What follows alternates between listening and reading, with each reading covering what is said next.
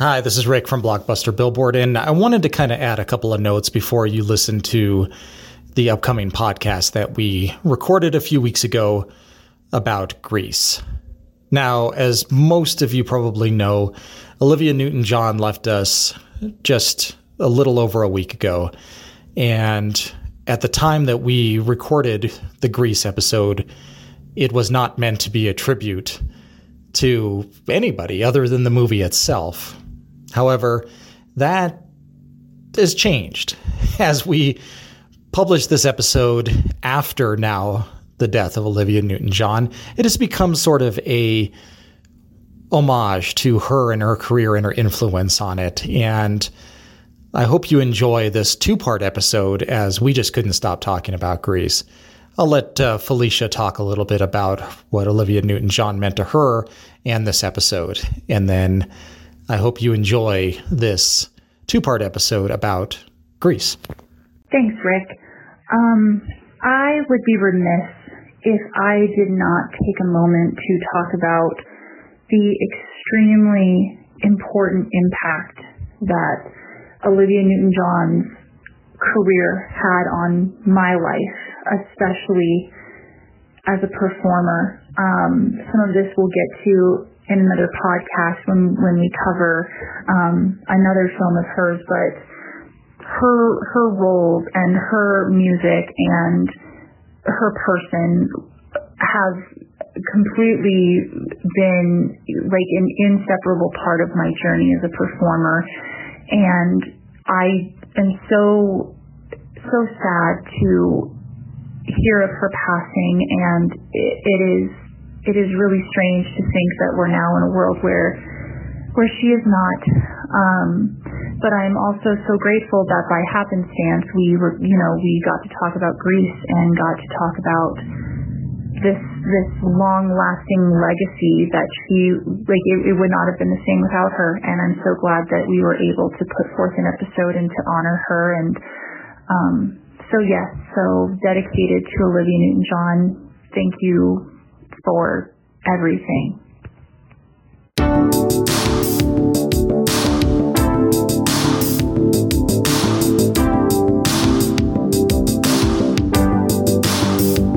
Well, hello, everyone. This is Felicia Sky. And Rick Knight. And this week, Grease is the word. Oh, I'm so excited to be doing this one. Um, so, yes, we are covering the 1978 classic Grease. Um, and I'm really excited to, uh, to tackle this one with you. I'm just glad that we're all back in person again after the many, many weeks of, of COVID isolation and oh gosh and just everything going on. It's it's just it's so good to be back and I can actually look across and see you, and it's not this funky phone thing. I know, and it's so nice. Like I like even having a proper setup again. So if our listeners can tell, there's a big qual like quality difference between uh, Weird Science and this one. It's really nice to be to be back with you, sir, and yeah, doing this in person, and just so excited to to jump into I don't know what I would consider maybe like the number one movie slash soundtrack that comes to mind when you talk about famous film soundtracks. Um, so yeah, like usual, let's go ahead and jump into a few fun factoids. Um, okay, Grease opened June 2nd, 1978, um, at Mann's Chinese Theater. And within weeks, it was number one at the box office. And then the soundtrack of course, skyrocketed up the charts. Um, You're the one that I want, sitting at number one for many weeks. And as of today, it sold 28 million copies, making it one of the most successful movie soundtracks of all time, if not the most successful of all time. Now, I know it's up there with Saturday Night Fever, and we and we did that was our first one. Yes. And when I talked with our fan uh, a little little while back, um, he was very excited to hear that one, and and actually, that was our first fan. I think maybe we have like three fans now. What? We have so. tripled. And we couldn't have done it without all you. And that's a big thing for us is being able to get this out there and sort of share the enjoyment that we have out of these soundtracks and talking about it and or just a couple people that like to talk in general. So I think this is a really good venue for us to be able to do this. But Saturday Night Fever, I think I had read was number one. Well, I mean, the, the Bodyguard is like by and far like I think the most popular ever, but Saturday Night Fever was was up there. This came out around the same time, and it was a huge. I mean, this was like the kind of the beginning of the era of the soundtracks, right? So we had late '70s into into the '90s, really, where I mean, like you said, "You're the One That I Want" was was number one. Uh, Grease, the song of Frankie Valli, mm-hmm. that was the uh, wasn't like wasn't in the film sung by the actors. It was in the beginning of the ending of it. Also hit number one. Uh, Summer Nights hit number five, and Hopelessly Devoted hit number three. And that's so that's you know like a Saturday Night Fever had four songs that actually I think I ended up with more than that, but that were in the top five. This is another one that had four that were in the top five. So it was, I can imagine, and I don't really remember, I was really, really young at that time, but I can imagine that anywhere you're going with the radio, you're hearing either Saturday Night Fever music or, or Grease music at one time. And that would have been a, a fun existence to have had uh, back in back then. Oh man. Yeah, no, you're completely right. I think this would have been absolutely everywhere. Um, I mean, even from a like a financial standpoint, the film had a budget of six million and had a four hundred million dollar return, which wow. which is a, a formula that Hollywood has tried to replicate many times, and I don't think any movie musical has ever has ever been that successful to this day. And yeah, it was on the radio, it was on billboards, playing in every theater conceivable. Like this thing was just like Saturday Night Fever, a juggernaut. Like it took over pop culture.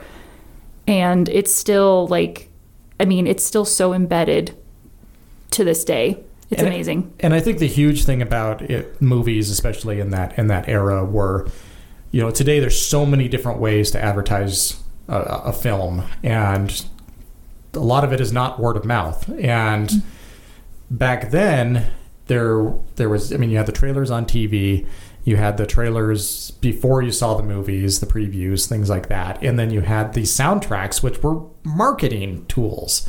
They really were because everybody listened to the radio. So when you heard those songs and they were big on on the radio, you would hear, you know, the DJ would come on and be like, "Hey, that's uh, you're the one that I want. That's off the Grease soundtrack. Make sure you get out there and check that out this weekend. You know, like that kind totally. of thing. And and uh, that would drive people into the theaters were these songs. So that's why soundtracks were so important. It, it, is they were they were also just another tool to get that movie out and under in out into the public and get people out to to see it. Yeah, no, and that was um, like you said, such a big part of the marketing, dropping you know singles off of the soundtrack leading up to the film's release, or even in its like early days at the theater. Um, I think they dropped You're the One That I Want as one of the lead singles off of the soundtrack, and it garnered like tons and tons of popularity. I can't even imagine how many people decided to go to the movies just from hearing like Summer Nights or Hopelessly Devoted to You or any of those on the radio. And, and they did drop the soundtrack. The, the album actually came out before the movie was released. Did the whole thing come out? Okay. So that, that helped too, because you're now building that anticipation too, especially since it was a, a a popular Broadway show that they were adapting into a film. Uh, so they were already it was already sort of out there known. So adding the music and adding that element out into the airwaves before the film came out, I think just helped build that anticipation. Which, totally. Which I, which worked um, for for this because it was it was a huge success in that in that in that summer. Uh, June is a good month, so I mean that was back at the summer blockbusters, which you know during the COVID era. Um, we haven't seen as much. It kind of came out, but we, Maverick, we have one this year. Oh. Maverick oh. is a is a summer blockbuster, but it's been a while since we've had something like a proper. Yeah, yeah. I completely agree. And it's it's amazing. Like what a coup for John Travolta. Um, Grease was actually part of a three movie deal he had with Paramount, and the first one out of those three films was Saturday Night Fever, followed up by Grease. And so for him, I mean, two like home runs just set him up for complete stardom. And he was so good in Saturday Night Fever, but I feel like John Travolta didn't become John Travolta until Grease. I feel like that solidified his superstardom. People were watching him singing and dancing, um, and he just, yeah, it it made him who who we know him as. Well, it was a great time for him uh, because of the not only Saturday Night Fever and Grease, but you know Urban Cowboy too. Oh my gosh, Urban Cowboy, and that may be one that we feature in the uh, feature in the future. Oh man, well, that'd be crazy to revisit because it's a uh, it's another one of those kind of era. Like it really tells a good story of that era, sort of mm-hmm. like Saturday Night Fever does, and you know, of course, Grease is is set in 1958. I think is the the year 58 or 59, yeah. And and that is a you know, also an era piece, but it's those Urban Cowboy and Saturday Night Fever are era pieces, not on purpose. They just happen to be good capsule time capsules of things going on there. Grease was trying to capture a sort of a more innocent time. I mean, there was a there was an era of nostalgia in in the late seventies that was going on, and mm-hmm. part of it came from American Graffiti, which which led into things like Happy Days and uh, Laverne and Shirley and those types of things, which were set in the 50s, and that was a big, big thing. So you know, a lot of that nostalgia from, especially coming out of the late 60s and that that kind of tumultuous social time and political time, people were kind of yearning for that more innocent time. And this is not an innocent film. I mean, if you listen to the songs, no, we'll be and, talking and, and that, quite a bit. but oh, but to, yep. but to them, it was a. Uh, you know more veiled references to, sure. to, things as opposed to now which is just very much in your face well and for me this is so fun because this is officially our first uh, movie musical and we'll see as we go along how many of these truly qualify for the parameters of this podcast um, but with my you know me being a theater kid i like I'm so excited we get to jump into a, a, a musical, but I think to understand the movie, you truly do have to understand the origins of the musical. And it's exactly what you're saying, you know, coming out of a really tumultuous social time, a lot of unrest, a lot of repercussions socially and mentally, physically from the war. And, you know, people, the writers of the show, really just wanted to go back and recapture a time that felt a little bit more innocent and fun and playful. And I could do an entire podcast just on the origins of, of the musical Grease. Um, but yeah, it really was birthed out of that place. And that's what made it so popular is that it la- allowed people to escape back to this time and just kind of have quote unquote like good old clean fun even though ironically it's it's so incredibly not clean it's right. hysterical um, but i but that is then in essence what they wanted to bring to the movie but they also had to make a ton of changes from the show to the film and they did and some of the songs uh, changed as well and it, is there was and i don't know this maybe you know this was, Ooh, let's see how many actors were in the play on Broadway that were also in the movie? Is it just the one or two? There's only two that I know of. Okay. Um, Jeff Conaway, who plays Kenickie in the film, but on Broadway he was Danny Zuko. That's right. They brought him on, and then actually John Travolta was on like in Grease on Broadway, and he played Doody. Um, he auditioned the first time and he was like 16 years old and they really liked him, but he didn't quite make the cut. And then about a year later, he came back around for auditions and they were like, yeah, we really like this kid. And they, yeah, they put him, put him in the show. So he actually had, you know, like had a history with Grease and with Jeff before they ever, you know, ended up getting cast in the movie, which I had no idea. I, I didn't know that Travolta did any stage work. Hmm.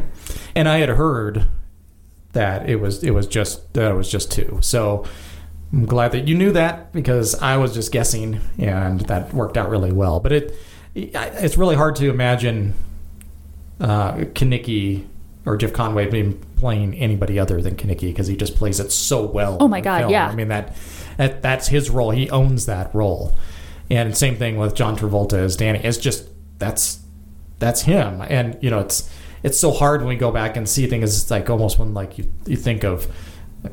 Uh, then one of them was Back to the Future, and that they actually shot scenes with Eric Stoltz in that before right. Michael J. Fox took over. Oh, Back to the Future. And, yes, another conversation for another day. Yes, but I mean, it's just it's just a good another example of like when you see people who are doing a different different role than what they've ended up doing, and it's like, man, that just seems so like they were so perfect at it that it it's so hard to imagine that being anything else but those characters. And this will, I think, come up in the conversation too just the casting and how they really, really got this so right. Um, and especially when you're talking about you know Jeff Conaway and John Travolta, but then also Olivia Newton-John in the original musical, Sandy is American. Um, and you know when they decided to bring Olivia on board, they just decided to change, you know, to change the script so that she could be Australian. Um, and it's another role that you're like, I cannot imagine anybody else bringing to that character and to the music what Olivia did. Like they're just synonymous. They they go together. They do, and it and it. I, think in on the play. Now I've never seen the production of Okay. the play, so I'm gonna I'm just going out from what I know. But she, it was either in the Chicago version or on the Broadway version, which they made changes from Chicago to Broadway and then Okay. from Broadway to I did not know that. to the movie. Yeah, it started in, in Chicago. right. Okay. I yes. Okay. It started very small and it Yes. it it grew into this huge huge success. And they had uh, different names for like the the T-Birds were the Hamburger Palace Boys or something like that. It was it's something very Chicago and, and that type of thing. But um, I think she was a Polish family in in that. And, Okay. And she was going to a parochial school, and Danny was lied to her and said that he was going to Lake Lake Forest Academy or something, which is a uh, uh, real academy in a wealthy part of Chicago.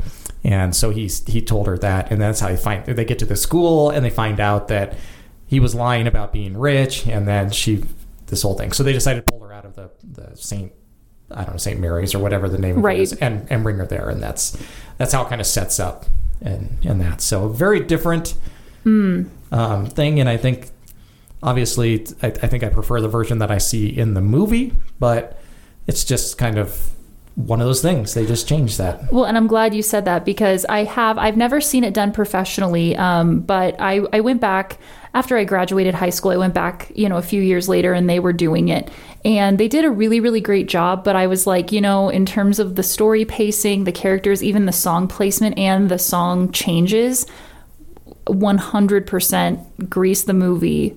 I mean, you know what? Subscribe and come come fight with me about this, but 100% the uh, the movie is bar none better than the show. Actually, if you really want to fight with Felicia, get into a, a argument about Grease 2. Oh. And about how she thinks that that's actually better than the first one. I okay, to clarify, that's a fighting. to, to, to clarify, Grease, the original Grease is like it is such it is such a well made, succinct, great, fun musical. It's just it's so it's just good all the way around. It's a it's a good movie. It's good material. It's a classic, and again, maybe maybe I'll get a wish one day and we'll do a, a podcast on this. But Grease Two is oh it it is like in my top three favorite movies of all time. But for very different reasons than Grease One. I think the original Grease is also spectacular, and they're on totally different rating scales. But yes, Grease, Grease Two forever. Uh, Grease 2 see, forever. I told you, but we, I knew this was going to come we've, up. we've got it. Well, then she was prepared for it too. So it, so we've got we've got a couple of these films that are going to come up. If you if you keep listening, keep subscribing, keep wa- uh, listening to our our weekly or Our chatter. or whenever we we get these things out. Uh, you will hear some in, in the future, and one of the ones that's going to come up, and I know this, and we already have like two other people who want to guest host on this one is Oh. Eddie and the Cruisers, and that's another one that she's we're going to have this one versus two battle. So stay Oh. I- tuned for that. I've oh the the idea that started it all, which we'll get into when we finally get to that episode. It'll Yeah. be so cool when we do. But yes, I'm I am ready to stand on this hill. Um, but yeah, so back to Grease. Um, I guess all of this is a is a pretty good segue into before we start pulling apart the movie and the soundtrack. Um, what were your first experiences or experience watching the movie, hearing the songs? Like, do you remember when you first were exposed to Grease? Yeah, actually, I, I this was a this was something that goes way. I mean, way back. I mean, as a little kid. Well, you're old, so it Yeah. would have to go way, way, way back. Yeah, way back. Way back. So old. Shoot. Let's go run a race right now. I, I, I'll take. I'll, all right. But uh, only up to two miles. But uh, that's all I go. And then, then I have to walk another mile and a half. But Oh. the so I, I remember back it, it was on syndication a lot on like Sunday afternoon movies. They used to used to be lazy on a Sunday afternoon, and the and the television the networks the the talkies used to uh, have these movie packages that they would buy, and you could buy them from the studios pretty cheap, and that's why you always saw like the same six films or whatever. You'd buy them all as one package, and, Oh, then, and then you would then the movie uh, the TV stations would just broadcast those. Um, and local stations could buy these packages. So you had like Sunday afternoon movies. And Grease was one of the ones that I remember from the mid 80s being on these packages. And and it, it was always just, I just, the, the songs were so infectious. And I didn't even really follow the story that well. It was just the songs were infectious. I always loved the song Grease by Frankie Valli. And that's probably actually, I, I remember that one being earlier for me. Like remembering that from the late 70s, early 80s. I mean, I have vague memories from that time period because I'm not that old. I'm old, but I'm not that old. It's okay, Rich. And see, here we go again.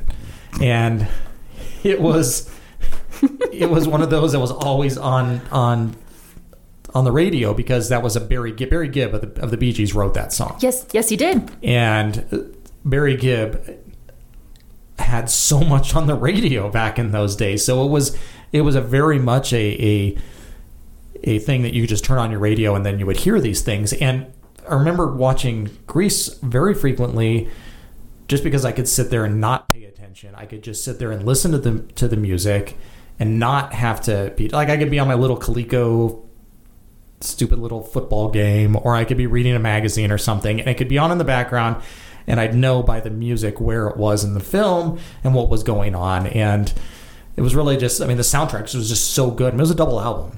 That's how that's how good the, the soundtrack was on it. So uh, like 20 something songs. 24. yeah. 24 songs. It's it's long.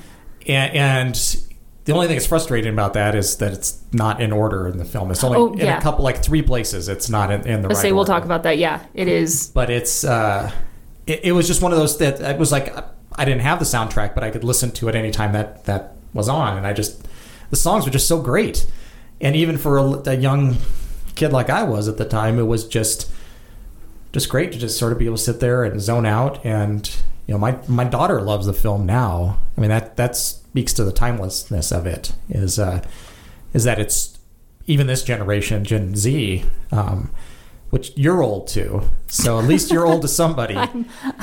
yes, compared to her, I am I am an oldie as Yes. well, So a senior, a a elder. and but even then, the songs just just speak to, to people, and I think that's kind of the the great the great part of it was that was my initial impression of it or exposure to it. Okay. Well, um, here's the thing, you know, kind of touching back on this, you know, Grease Grease 2 love that I have. I don't think anything could ever dethrone the original Grease. It was actually my first movie musical ever.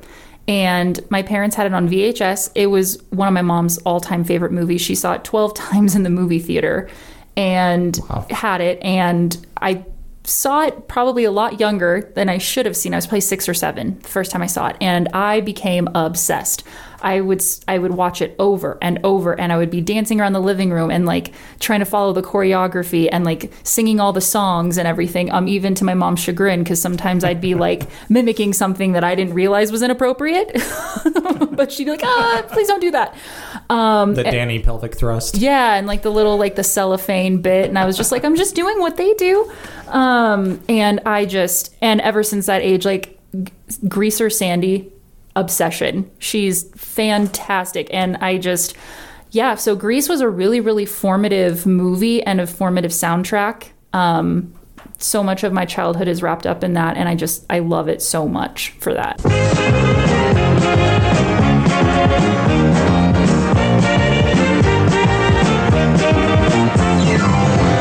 John Travolta, Olivia Newton-John, Grease, the Broadway smash that made theatrical history by becoming one of the longest-running musical comedies of all time, breaks loose on the motion picture screen.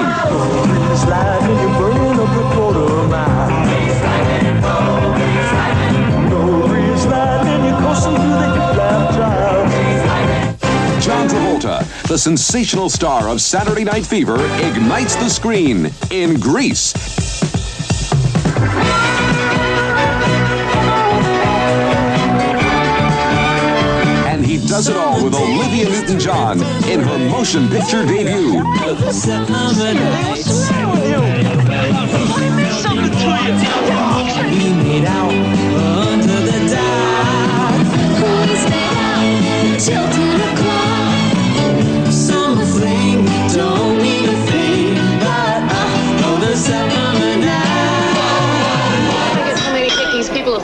think I'm a leper. Hey, cheer up. Uh, Hickey from Kenickie's like a Hallmark card.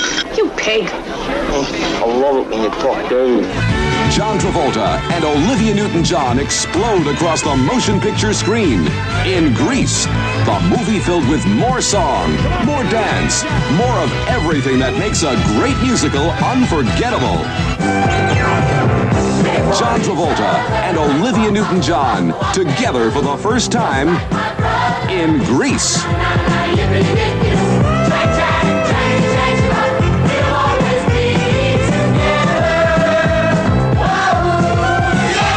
All right. So, with all that being said, um, because I could just go on and on about the nostalgia of this movie and how much it, like, like I was saying just a second ago, how, how formative it was with with my upbringing and me getting interested in musical theater. Um, I, I say let's just start diving into the soundtrack in the film because I think both of both of our enthusiasm will will definitely come out as we just start pulling it apart piece by piece. And if nobody's noticed this before or doesn't know this from listening to our previous two episodes, which again, our last one was the is the finest one you'll find. I think this one's going to be even better. That's just my opinion. Always peaking. Yeah, it's just a constant uphill. Uh, like we're just vectored up. so Felicia is a bit of a, a theater person, Mm. and I don't know if you got this from any of the discussions we've had on here. So she's going to come from a from a different perspective than I am, which I'm a musician. So it's it's and I was a radio guy in case you can't tell sometimes.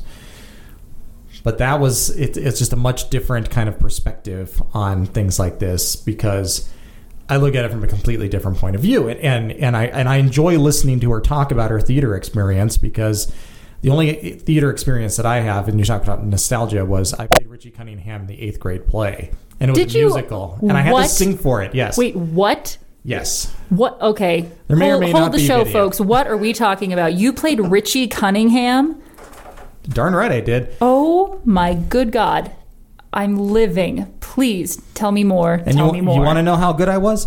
oh, I- I, I do. Yes. I absolutely do. Like I said, there may or may not be video existing of this out there, Oh my God. but I didn't even try out for it.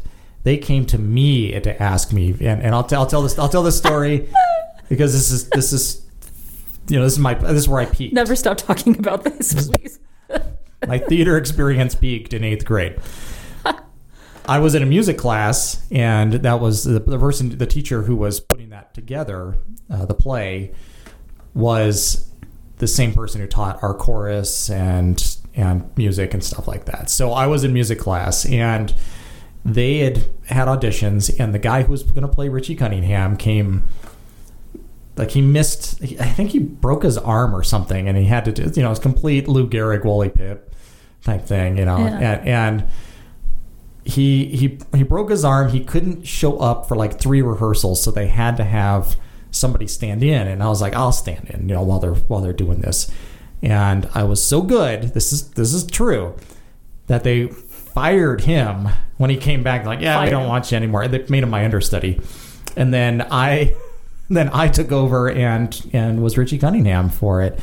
And we had to sing these songs and we had a cool little set and it was it was cool. I had two and I had to, you know there was adversity too. Of course there was. There was drama because the the Lori Beth had had a uh, strep throat or something the night the night of the first show. There were two shows. There was the first night and the second night, and she had Lori Beth. So her understudy had to go on, and I had to work with her. And then then she recovered for the second one. So I had two Lori Beths. I had two female leads in two nights. It was it was such a, a theater thing, but uh, it, it was it was really great. It was we had you know Potsy and the whole gang and everything. But it was it was it was fun. I had a good time, but that's that's my experience. I don't know what else I need in life at this point. You now need to see the video. I'm guessing. Well, yeah, that that might be like the finishing touch to a perfect existence. Um, so, was this like an originally written thing by your drama teacher, or is there an actual official Happy Days like stage play mini musical kind of thing? I, I think there's an official thing they that he it was it was back then i think you you got these magazines or the catalogs for for the drama teachers Right. and it would list like all the available plays that were out there that you could purchase you know for licensing things Yeah, like yeah, that yeah. and because i know it came with sheet music it came with all the scripts Okay, it was yeah. like a package Then it must have been official. that. Yeah, Yeah. the full the full Monty. I love that you also like Harrison Ford did this role. Like you just did the Han Solo thing, and you're like, I know it was just a stand-in, but turns out they couldn't they couldn't do better than me. that's Wow. a fact Wow, wow. it was great too and i got i have i have the reviews i still have the yearbook the reviews. and the, the yearbook has well from my student my peers Yeah, that's they're writing in there. You were the best, Richie, and uh, literally they wrote that off to bring that to, to one of our recordings. But it was uh, it was a good time. And ladies and gentlemen, I'm floored. That what? Wow, what a nugget! What an unearthed gem of a fact. you're welcome. I I can't thank you. Wow, but I can kind of. I mean, I feel like if you were rocking this kind of look, you know, back in those days, I can I can see where they got that from. I, I grew my hair out longer then. Uh, now because of the you know my military and all that Yeah. being in the Air Force, I, I keep it a lot shorter now than I did back then. But it's uh, I mean it was similar look. So and and I just enjoyed myself. Now what I'm not the greatest singer, so I, I can carry a tune to to an extent. Yes, you can. But- yes, you can. But um, yeah, when they wanted me to sing for this thing, I was kind of like, okay, I'll sing. Well, was it like a Grease situation? Like, were you doing like covers of just like classic '50s music, or was it like a like did it have its own special, unique Happy Days? It was all original. Wow. It was stuff like, uh, well, except lo- like Lollipop. There was like Lollipop, Lollipop. yeah. Oh, I love that song. that was one of the songs on there. But then there was stuff like, uh, oh man, it, it, it was. My folks went to the movies. They left the house to me. Like there's this whole thing, rock right, rolling down. Was- Oh, we need a revival of this show. Anyone out there, like, let's do let's do Happy Days, the musical. But I don't know. Like, I feel like Happy Days is kind of an interesting point because again, a show I, I grew up watching with my parents and stuff, and like. The, again, this 50s nostalgia kind of thing, like it, it is just so much fun. And it is light and fluffy and bubbly, and it you just kind of smile through through the whole thing, just like in Grease. Like there's I've just never seen an iteration of like that 50s nostalgia film that didn't give you a bit of like those warm the warm fuzzies. People just love it. I love it. Well, and I think that's why it's why Grease Grease you don't have to understand everything that's going on because the melodies and the catchiness and the hooks really draw you in on on the songs and everything. So it's the reason why when my daughter was 4 years old, she could watch she could watch Grease. And I was fine with that until she got to be about like 10 years old. And I was like, okay, from 10 to 14 you're not watching it. And then and then now she can watch it again, but it was it's it's kind of like because you if you when you don't understand it you just hear the music. And the music's so great that it's you know it's real easy. It's no big deal. I don't i, I don't worry about her being corrupted by it. But it was just i think that's just kind of what draws you in it's just it's just that that thing and now she just loves it for what it is Well, and again, I, I'm I'm really excited to jump into this whole idea of we should probably do that of Grease. we should probably start talking about this film yeah, we probably should. Let, let's start talking about the movie Grease. Um, but yeah, I remember when I, you know, when I first watched it when I was like a little bit older. Maybe I had taken some time away from Grease, hadn't seen it in a while, and I think I watched it like my freshman year of high school, and it was it was so hysterical. I'm sure to watch me be like, whoa, like it just dawning on you like how many like how many adult moments are in this movie and how many lyrics and i just was like i felt like i was watching a whole new movie because i finally got it and through my whole childhood, it just went right over my head. Well, and it, that starts. I mean, we're getting into it. It starts right off the bat, like right off the very, like the very beginning. He's like, "Well, I'm never going to see you again," and he goes in to, with like the really like, "I'm going to be aggressive, and we're going to make this moment count," and um, you know that that part. Yeah, yeah. And that's just right. That's right off the beginning. And she goes, "What are you doing?" And he's like, "Oh, come on, baby," you know, like Yeah, that yeah, kind of thing. And and and then it, that ties into well when we get into uh, summer lovin' or summer nights sorry and uh, that's that fits in with that and if you you gotta kind of put those two pieces together at least i i did you know where it's like where, did you put she put up a fight type of thing it's like yeah Oh, actually she did We're gonna talk. We're gonna Yes. talk about all of that. Oh, that yes. And I just even from like a costuming perspective, I found it interesting that this whole opening sequence of them on the beach, they have Danny in like like this pastel blue like Sweater. sweater overshirt thing and like it's the only time he ever has like this more innocent kind of aesthetic. Like it's the only time he matches her in her like in her innocent kind of look. And then the it's funny that the movie kind of bookends with then her changing and then them also matching up but just two very very different different aesthetics from the beginning of the movie to the end.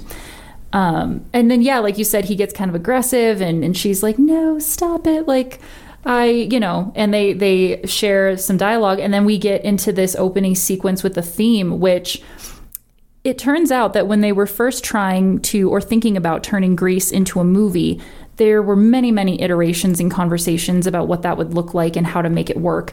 And one studio actually proposed the idea of doing it as an animated film. And it, it was really bizarre. Like, I'll have to send you the video, but they had some really weird ideas. And I think they wanted Danny to like die at the end and it, it was so, so so strange. But i can't help but wonder if this whole opening cartoon sequence is maybe kind of an homage to to that idea. Um, because the you know frankie Valli singing a barry gibbs song and then all of these cartoons introducing the cast and everything i it's so great. I i don't know if i've seen another movie from that time period that had an opening sequence like it but it's really really good. It holds up so well. And it, Frankie Valli was chosen uh, to sing that song because at the time that Grease was set, Frankie Valli was a popular.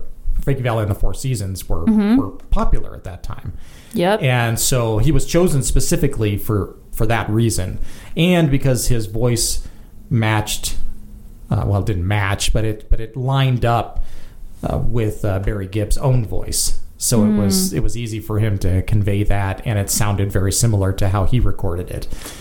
And it's it's so interesting because again, it completely works sonically um, within the film, but it very much has a like a '70s vibe. Like you can tell that this song is written out of place with the rest of the music from the movie, and yet it just I I completely buy it. I really it's it's perfect. It's perfect. And it's interesting too when you see the uh, during the opening credits when you see the Danny's animated.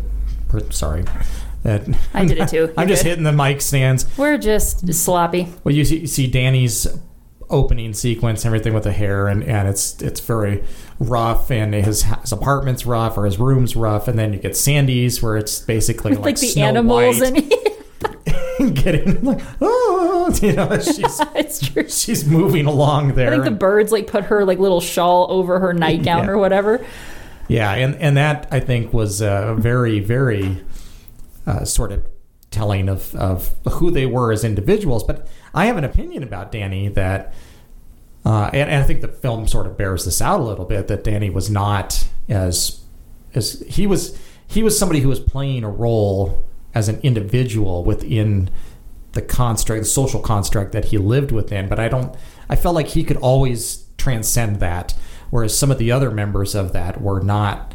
You know, like Kenickie and stuff like that, were were not able to really do that. And I, I felt like you know, Dan, when he wanted to run and do all this, he just did it. And he had that drive, he had that motivation. He seemed to have intelligence and stuff like that. But you know, there's there's these expectations as a, as a as a man, as a male, especially in high school. There's those expectations that you have. You're going to act a certain way. You're going to do these sort of things, and even people, you sort of mask who you are. And there's there's always been there's been some uh, discussions out there by uh, lecturers about that we all wear these masks. Actually, Yeah. I think that was in the movie The Mask. Uh, Yes, ben uh, Stein talks about an about academic, yes, an academic deep dive of the mask. yes. Uh, and, and and I think that happens with, with Danny in this film, and I think that's why Sandy Sandy can recognize that because he's he did it when he was on the beach in in his preppy kind of clothes. He- Yeah. he, could do that. He could ass- he could assume that role. He could assume the role any role that he wanted to. He could assume that because he I felt like he had a higher level of intelligence than some of the folks around him, which were No, that's fascinating. And, you know, like, and it kind of leads into the next sequence of the movie as we start to meet all the characters, right? We start to see Danny in his, you know, home element and we meet the pink ladies for the first time. I feel like you could also make an argument that there's definitely like a social demographic thing. I feel like these kids, um, you know, are not coming from like really wealthy, happy, solidified homes. It seems like there's a lot of rough stuff going on. And part of getting into these gangs and having this attitude is part of just building a shell to protect yourself and to and to feel like you can get get above you know like whatever is going on at home and i think that that's even fleshed out a little bit with rizzo like you just get the impression that there's a lot of like kind of hurt and there's a lot of hard stuff going on. And so she really just puts everything into being this bad girl who defies expectation. She doesn't care what people think. She just wants to do what she wants when she wants to do it without worrying about the consequences.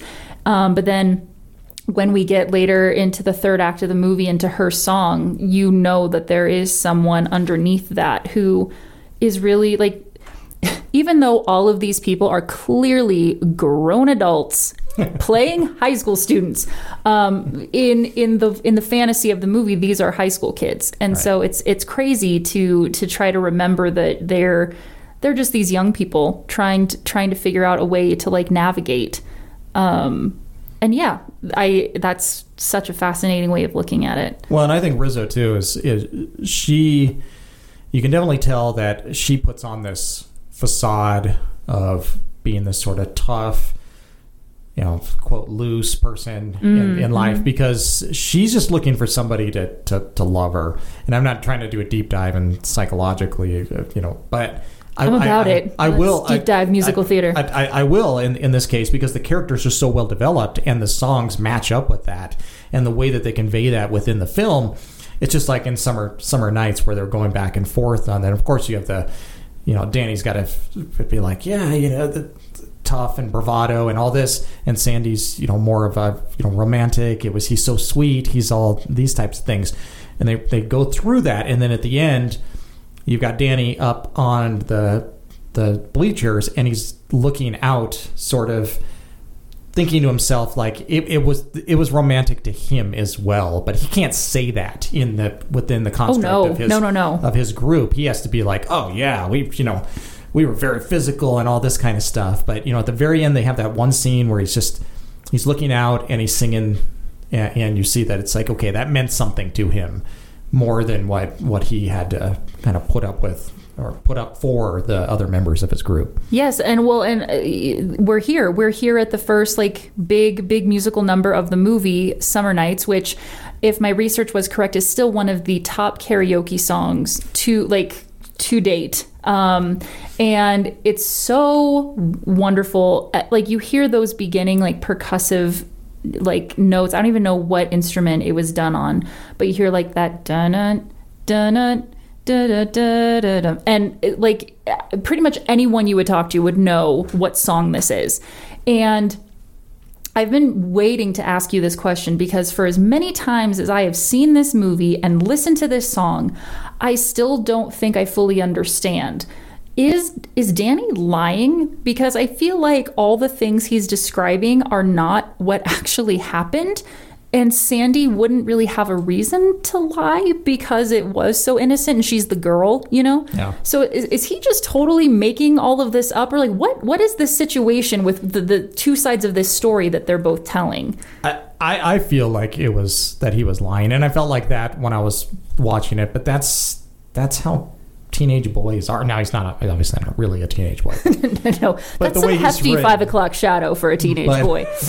but that's how teenage boys are. That they will take a handshake or a, a handhold and turn it into a kiss, a kiss into something more, and that and that's just how they how they are, and that's how reputations in high school get get spread. And it's usually not from the from the women. Sometimes it is, but it's especially in this era there where there was a very well defined and rigid sense of masculinity at that mm-hmm. point that he he had to if if he didn't say those things they would have looked down upon him now the funny thing is other than Kenickie and Rizzo because the other ones probably weren't doing any of those other right. That whole that whole Like, dynamic. but it, but in that case, I think that he didn't really have a choice, and and that's why I think there's that change at the end of the song where he goes over there and he's like, oh yeah, I I, I said that, but I really I really I really like her. Yeah, yeah, yeah. Well, and I, I think you're right because other than what we know Kenickie's been up to, I think it's is it Putzie later in the movie. Um, they're talking at like the diner, and he's like, "Is that all it takes? Is 15 minutes?" Like he fascinated. um, but yeah, I, I and I feel like within the context of the movie, watching it again, I'm like, I, I'm gonna have to take Sandy's version of this as a more accurate description because there's no way that Danny can really get away with saying we just had this really sweet romantic time, and I didn't feel the need to like you know push it there because I just enjoyed her company. Um, and okay, and this is really funny. So I was watching this with Jordan. And we're getting through this number, and there's a part where uh, one of the T-birds, um, I'm, I'm blanking at the moment, but he's one of the lyrics is, "Did she put up a fight?" And he was like, Right. "Holy crap!" Like, so we're just good with kind of like aggressively like going after women on dates or like raping women on dates. Like it, I and I was like, I, I'm so familiar with it that I never gave it that much thought. But I was like, oh my god, like he actually asked him that question in all seriousness. That's And- not. That's not good. that's not good. No, no, it, it but it was it was appropriate for the time for the era. Yeah. uh, for one thing, I mean, not the behavior was never appropriate, but it but it that question was appropriate for it, and that's where I was kind of referring to. Well, she he he gave it a shot. She said no, and and he just and in the beginning, just, okay, that's you know he tried to talk her into it, which you know that's that- that's still Big happens. shock. But you know it, it's but he didn't he didn't he didn't get overly aggressive after that, and so actions and words are two different things, right? So it's he he kind of Im, implies that, or it's implied that he he had some sort of relations with her, maybe sexually or not, and well, we know that that's probably not the case, but because of the way that it was going on and back you know back then with that group maybe there was just more of a an acceptable thing at least to have said it. Um, not maybe you know obviously not to, to do that. It was not acceptable. It happened but it wasn't acceptable. Right. Well, and it's just so funny because in this number again, it's it's iconic and it's iconic for a reason. I love everything about this number, but also from like to to the discredit question mark is that the right word of Danny. I'm like, oh, so you have this like meaningful summer with this girl, but then you go back home because you don't know she's around, and you kind of like make it sound so cheap, kind of you know just to protect your own reputation and kind of keep um, kind of you know like stay in like in that position in your social circle but i'm like ugh, lying. Lying and saying all kinds of stuff um, but teenagers hashtag being young. That's that's a guy thing. And no i mean and it, and it is because there's that's just that i wouldn't like please Yeah, I, i'm and- genuinely fascinated and, and it that. really is. I mean, and I can remember, you know, as a as a young, I was seventeen. So my my high school girlfriend and I met the summer between my junior and senior year, and yeah, it was kind of like that. And she was she was fifteen, I was seventeen, okay. And and and it was one of those things like we it was a very innocent type relationship you know? It was like the first person i really kissed and and that kind of thing. And and it, it went on for a while. Like our relationship went on for for a little while. But it was if you'd heard what i said my versions of like to my friends who were you know all of them Asking. yeah asking things like that it was a lot different about it's like oh yeah you know we and it was it was like veiled references Sure. and things like that you know it's not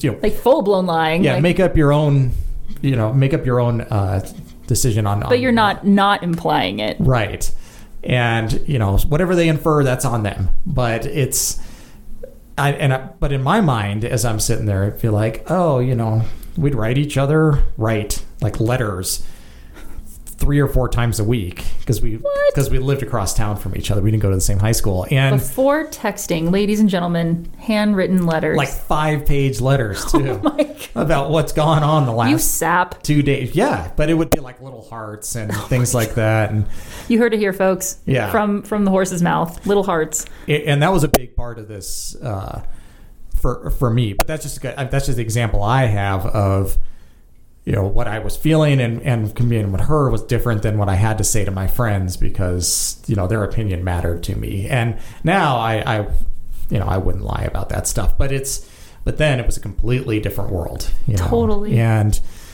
and I don't know how how women or girls uh, are like that, but for guys that is a that is a big like a big part of it.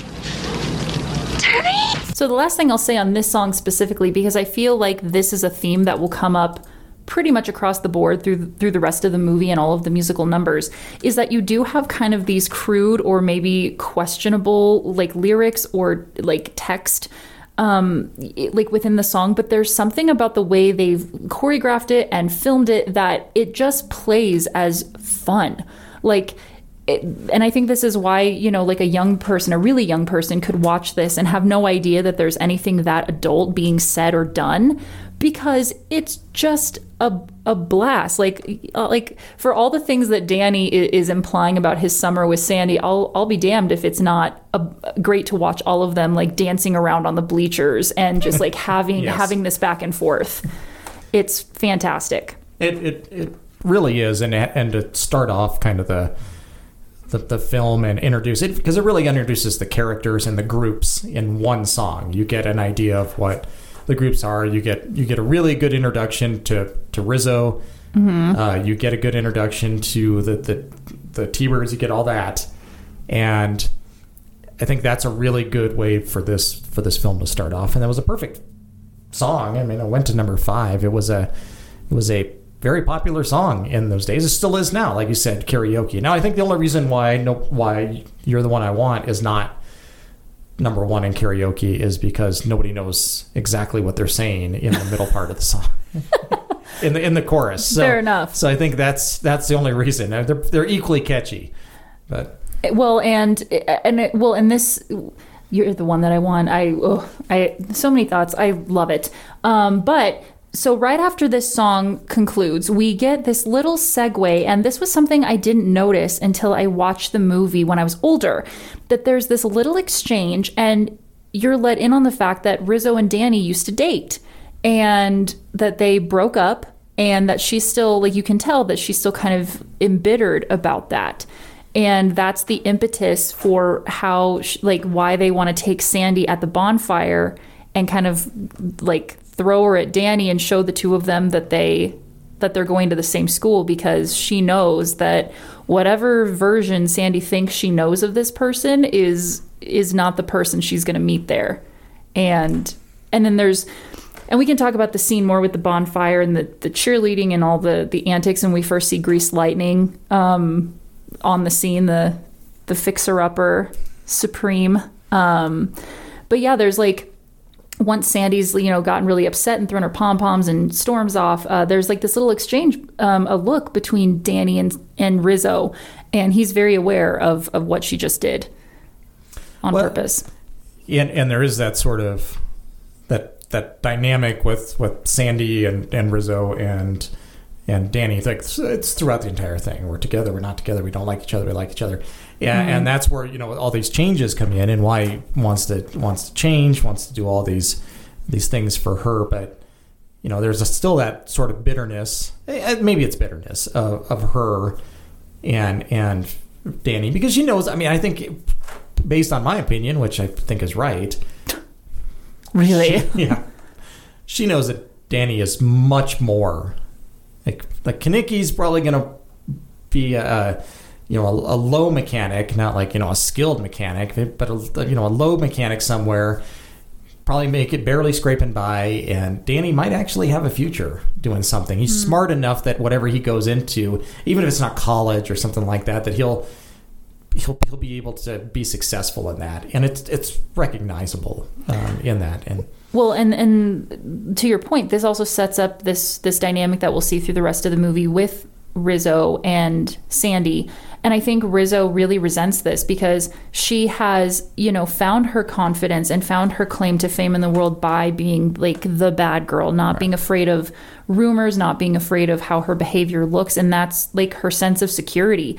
And so to have the guy that she really likes turn around and have much deeper feelings for like the good girl, the innocent one. She goes to school, she wears pretty little poodle skirts, and she's so sweet. And I, yeah, I can see easily why Rizzo would would have such a hard time accepting that and accepting Sandy into into their friend group. And Rizzo just wants to be loved. I think overall, ultimately, Oh, that's, totally. that's all she wants. Just like anybody, but I think in her case, she's not getting it at, at home. I mean, I don't know her home life. May, maybe in the prequel that we're going to get, Ooh, question mark? that they will go into that a little bit more. Well, we'll see. Rise of the Where- Pink Ladies or something like that. Yes, yes, yes, yes. Like where do these kids come from? What what is the deal? And I'm curious. I'm curious about that uh, because I think that might, you know, we may could, could be completely wrong, but I don't think so. I think th- she definitely has that. Her her actions, her you know, sort of the, her mentality really screams that I'm not getting what I need at home, so I'm going to get it here with, you know. Hopefully, Danny. Danny seems like a, a better guy than Kenickie is. Like, I mean, I Yeah, yeah, yeah. Kenickie. Yeah, I mean he means well. he seems to mean well in his own way, I just he's just not as smart. I think. As, No, as- he's not. As Danny is, and or is driven. Yeah, and I think that's the that's the difference, and that's what really sets those two apart. Well, and it's it's fascinating to watch because definitely in the T-Birds you have this dynamic that's set up very quickly that Danny is the leader. Like even though him and Kenickie are kind of like a first and a second, which will come back before Thunder Road, um, they really all just gravitate toward Danny. He seems to be be the only one who like has a sense of how to like handle a situation or how to keep the group cohesive. Like Kenickie is not the guy to be in charge. No, no, definitely not. He's he's impulsive, and leadership is with impulsiveness is not. Uh, they they don't mix together really well. Right. And okay, so now we've segued. So, you know, Danny does not show the best side of himself at the bonfire and makes a, you know, mockery of everything. And now we're we're at this sleepover that Frenchie invited Sandy to to make her feel better because she's just so heartbroken that this like nice guy from the beach is actually a jerk. Um, and, and and we're now we're yeah we are at this sleepover, which I don't know if this scene in this film is where this widespread notion among the male population started that whenever girls have sleepovers, they're always in their underwear. I've heard this so many times, and I'm like, I cannot think of a single time Don't ruin this. that and that's what every guy says when I say I'm I'm sorry to tell you that I've never seen that happen in my life. But but there they are. They they you know have cigarettes. They have their their wine. Their imported their imported dessert wine and Twinkies and. They're in their underwear, just you know, hanging out, and they're gonna try to introduce Sandy to to some of like the the bad girl stuff, but it doesn't go very well. Not for her. No, she gets sick so fast. Poor thing. I'm like drinking, smoking, um, and then what is it? Frenchie decides she's going to pierce her ears. Yes. Poor thing.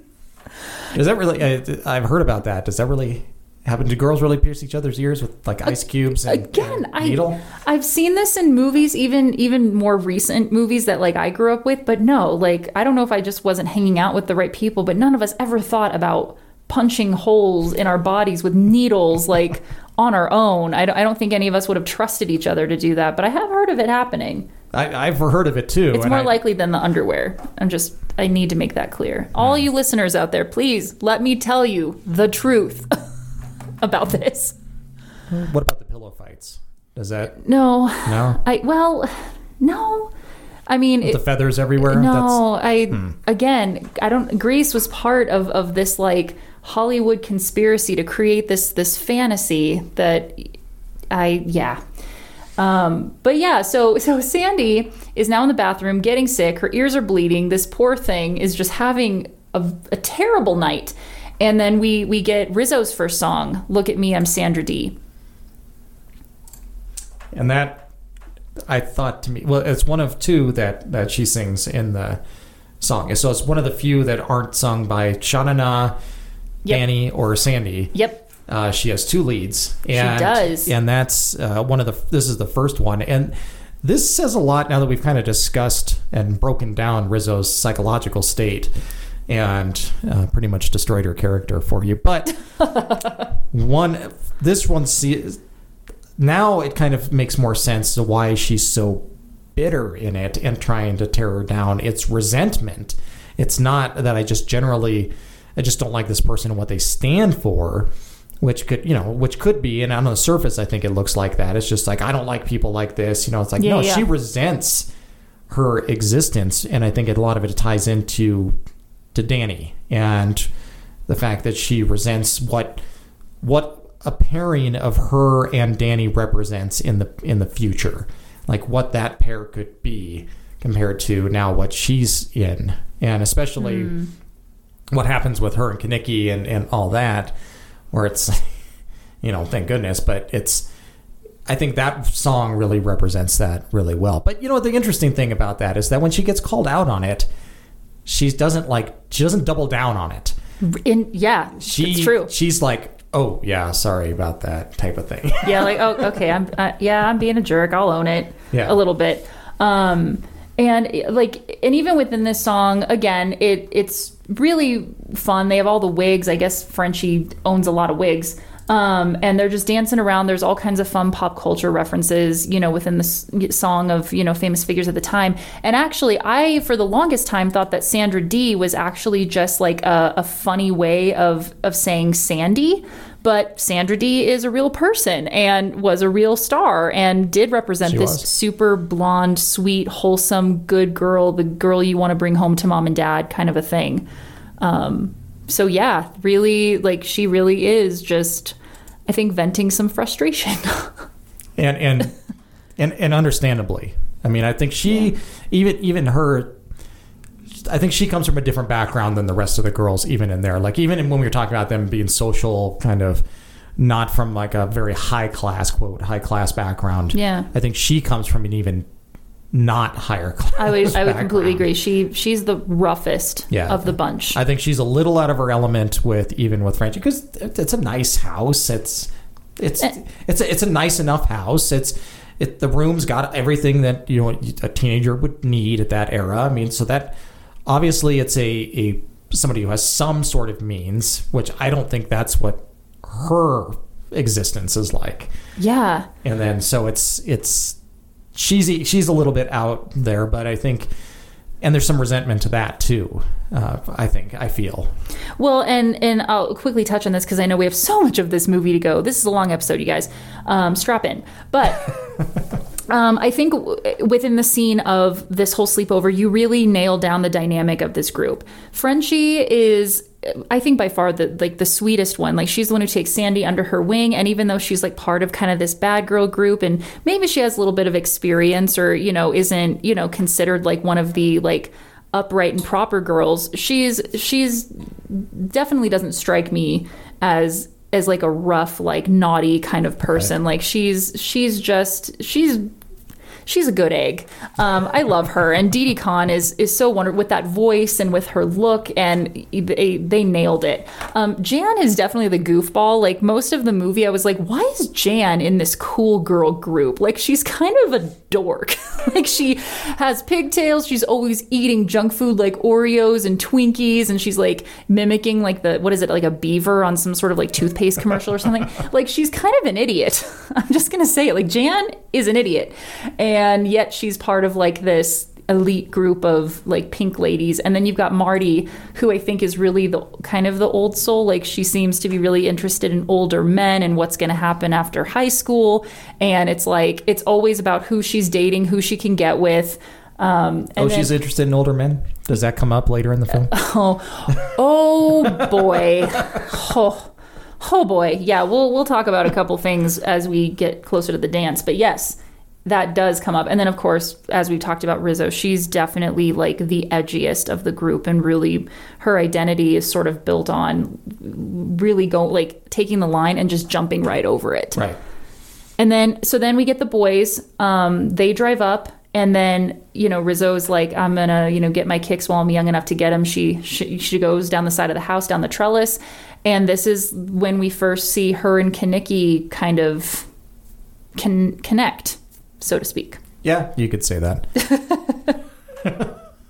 Um, and it, it's such a weird dynamic watching it as an adult, as a kid. You're just like, okay, whatever. Like, whatever the movie does, I go with. But I'm like, okay, how. So within the confines of the group, everyone is sort of paired off ish, but her and Danny were paired off at one point, but they're not together. So now she's kind of hand selected Kenickie and he's kind of into it. Like he just is like goes for the ride and they get in his car and they go off. And that's the start of their whole thing.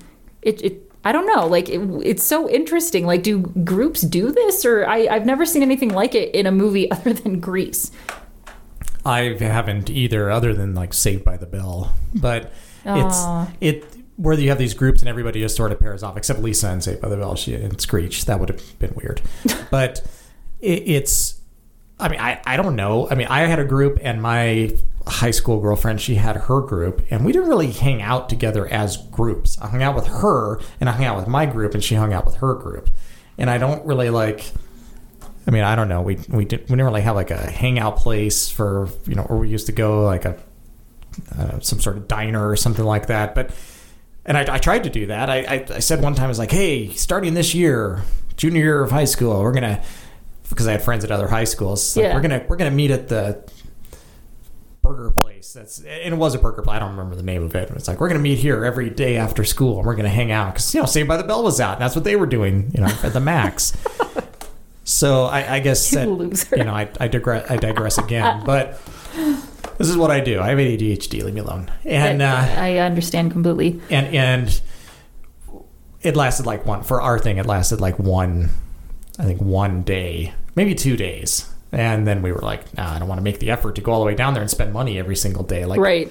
none of us have like real jobs or anything. I had a I had a paper route for a while that I that I didn't even collect from people until I needed money, and then I just go up and was like, "Yeah, you owe eight fifty, and they would just write me a check or give me a cash. Okay, thanks. Didn't you just collect like two weeks ago? Well, that was for the previous month. This is for this month. You know, because Wow. split, you know. Okay. But Crafty. yeah. But anyway, that has nothing to do with what we're talking about here. But I It's fine. in this situation, it, it I kind of thought about that that if that people were pairing off, except for you know, except for the other like kind of lowly characters, they didn't really um, is the same way. Right. It's like, are they together? Aren't they? It's it's really kind of unclear in the movie if if these are all couples because you know like Frenchie and what is it, Doody, and go, are at the dance together. Marty doesn't want to go with the other one, the Italian looking one. Right, right. Uh, Putzie is there with Jan. It seems like they kind of have a little thing going on, but it's not. And then yeah, and I'm going to count the steps and leave me alone. you yeah, know? yeah, yeah. so, so I that scene is lovely on so many levels. But yeah, it's weird. Guy question, guy question time with Rich. Oh, we need a theme song for that. A question. Go ahead. Is, Sorry, is, is that the whole? I thought you maybe had a couple more bars for your Well, theme. I'll have somebody sing it.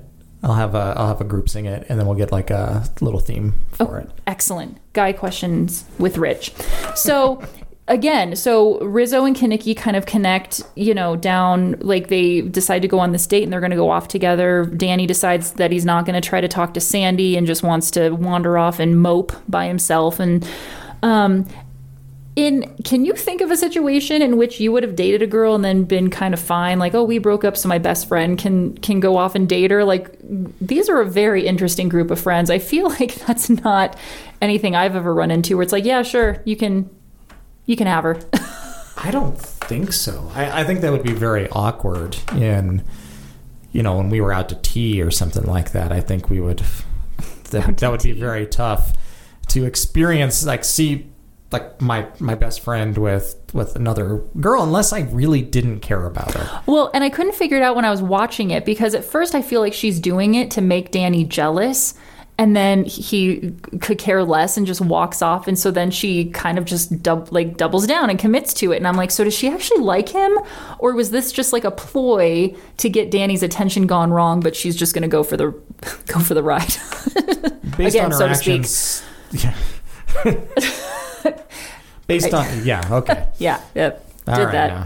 Yeah, you did a thing. I did. Yep, sure and uh, based on her actions later in the film, I, I would say that she she will try to play that role. I think that's that's just that she does like that. She likes the attention because she doesn't get it. Obviously, we've we've really like analyzed her, but I, I think based on you know at the dance, we haven't gotten to the dance yet, but uh, those actions, things like that. I mean, that's they do that to each other. Like I think he likes that attention, she likes that attention. uh, Kenickie and her, not so much Danny. Dan, I don't think cares, and I think he's kind of in the same boat that I would have been in the situation. If I really didn't care about this girl, like I was only.